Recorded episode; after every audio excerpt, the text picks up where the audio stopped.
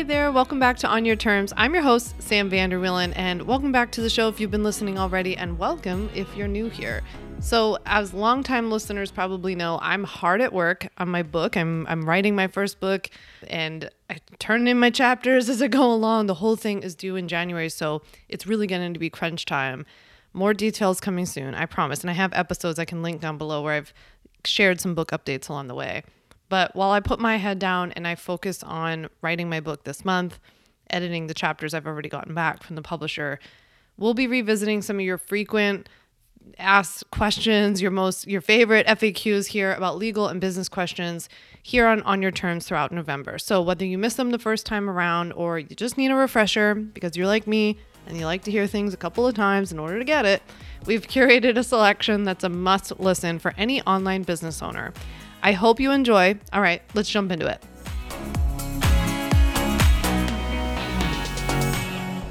Hey there, and welcome back to another episode of Sam's Sidebar, where I tackle your essential questions about starting and growing a legally protected online business in 10 minutes or less.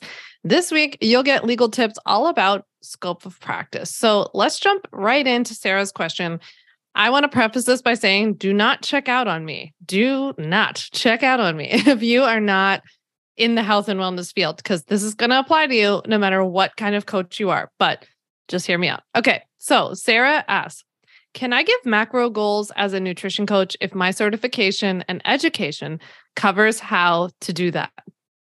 Oh, goodness. I love this question, Sarah. I am so, so glad that you asked because this is such an important question to get into in terms of like whether if you learn something, can you teach it? Right. So, like I said, do not check out on this if you are not a health and wellness coach. This applies to you too. And it also applies to you if you are a health and wellness coach. So, scope of practice, which is what you can legally do, say, and teach, like based on how you're licensed, qualified, trained, all that stuff. Scope of practice, it applies to all kinds of coaches, regardless of our industry.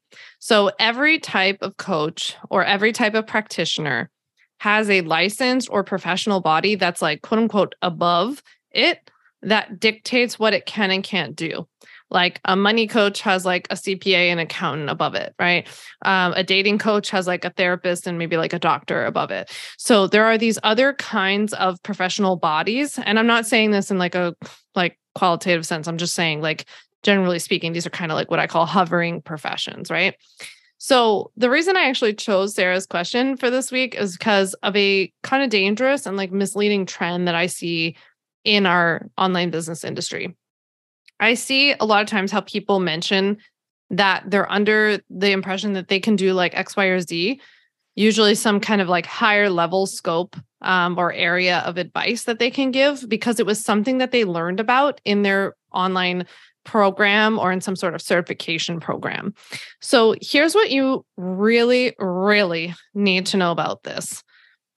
Coaching programs or courses run by like private individuals that you take to like up level a skill or learn something in your industry or a program that you take to like through a certification body that's like a health coaching program that gives you a certificate at the end or a money coaching program that gives you a certificate at the end are they are not able to expand your scope of practice.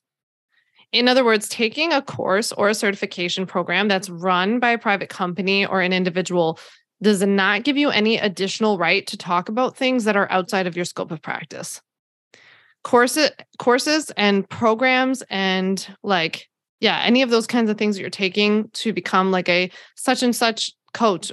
None of that none of them are scope expanders. Our scope of practice is simply dictated by our state governments and our laws and our regulations that every single state has on the books. So if your state for example says that like only rds or licensed nutritionist or a doctor could give medical advice on nutrition, like macros, for example, in, in this question, then a private program that you signed up for would not be would not be able to make it legal for you to teach about macros. So your state is still going to dictate that you can't do that, right? Like in this example, let's just say your state says you cannot do that. There's no certification program or anything that you could take like online or any that kind of stuff, that would undo that. The only thing that would undo it would be like, let's say your state says like only RDs could teach about nutrition or a doctor can teach about nutrition, then you'd have to go become an RD or a doctor. That's the only way, right? So it it always upsets me because I see people spending so much time and like spending a lot of hard work and a lot of hard earned money and everything else on all of these programs being like, oh, well, I took this program because it teaches me in the program about macros, or it teaches me in the program about meal plans, or it teaches me in the program about stocks and financial planning. So as long as I learn that there, then I can turn around and teach that to other people. So learning about something does not make it legal for us to teach it to others. And if you listen to episode 68 of the podcast, you know that we also don't need to teach everything that we learn to be successful because like there are, are there are a lot of reasons for us to keep learning and like there are a lot of reasons for you to take those courses. Like if you just want to learn about macros great. If you want to learn about stocks that's great. It just doesn't make it legal for us to like turn around and start teaching it to other people in the eyes of the law. And i know what you might be thinking too like well but wait this program that i told took it told me that like we'll teach you about macros so you can teach other people. The i unfortunately there is a lot of deceptive marketing out there and just because a program says it doesn't mean it's legal. So you have to do your own due diligence and you have to see what's actually legal for you, what's true for you based on you, where you live, how you're qualified, all of that kind of stuff. So um, I'm only telling you all of this for two reasons. One is so that you actually know what's in your scope of practice so you can stay out of legal trouble, right? That's the goal. And two is so that you have this information available to you before you sign up for another coaching program or some sort of certification. I want you to go into it thinking like, oh, I want to I like have more skills. I want to learn about something, right? I want you to know that those programs won't make it possible for you to do things that are still outside your scope. But hear me loud and clear, learning new skills like up leveling, learning about something new, just even learning about something new for fun is still so valuable. I'm not I'm not devaluing any of those things. It's more just making sure you know what you're getting and why, like what you're going to be able to do with it it helps you to be a better coach and a practitioner. It can make you more marketable on the job market. Like if you were taking that course or program and then trying to work for a private company, they would probably be really happy, right? So that would be cool. It just doesn't expand your scope of practice within your own online business. So the long and short of it is Sarah, who submitted this question, that if prescribing macros, for example, isn't within your scope, which is likely not as a nutrition coach, then no, you can't do it, even if you learned in your program, right?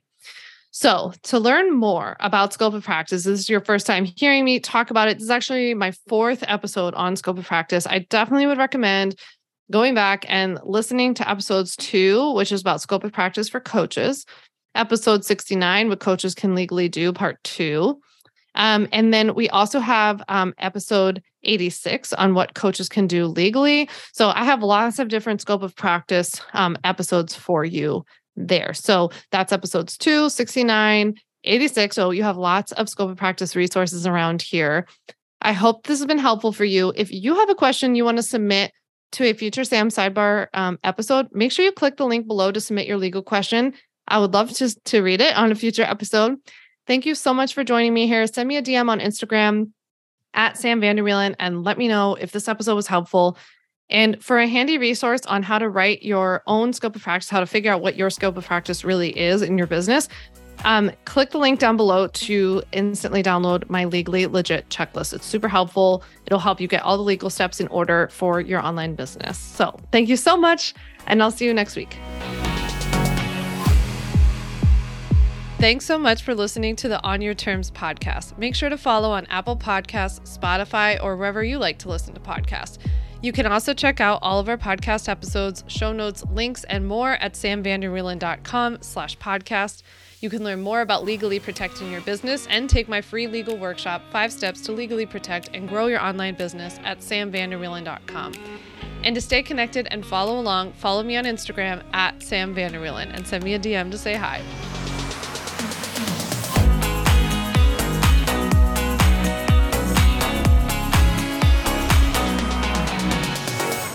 Just remember that although I am a attorney, I am not your attorney and I am not offering you legal advice in today's episode. This episode and all of my episodes are informational and educational only. It is not a substitute for seeking out your own advice from your own lawyer. And please keep in mind that I can't offer you legal advice. I don't ever offer any legal services, but I think I offer some pretty good information.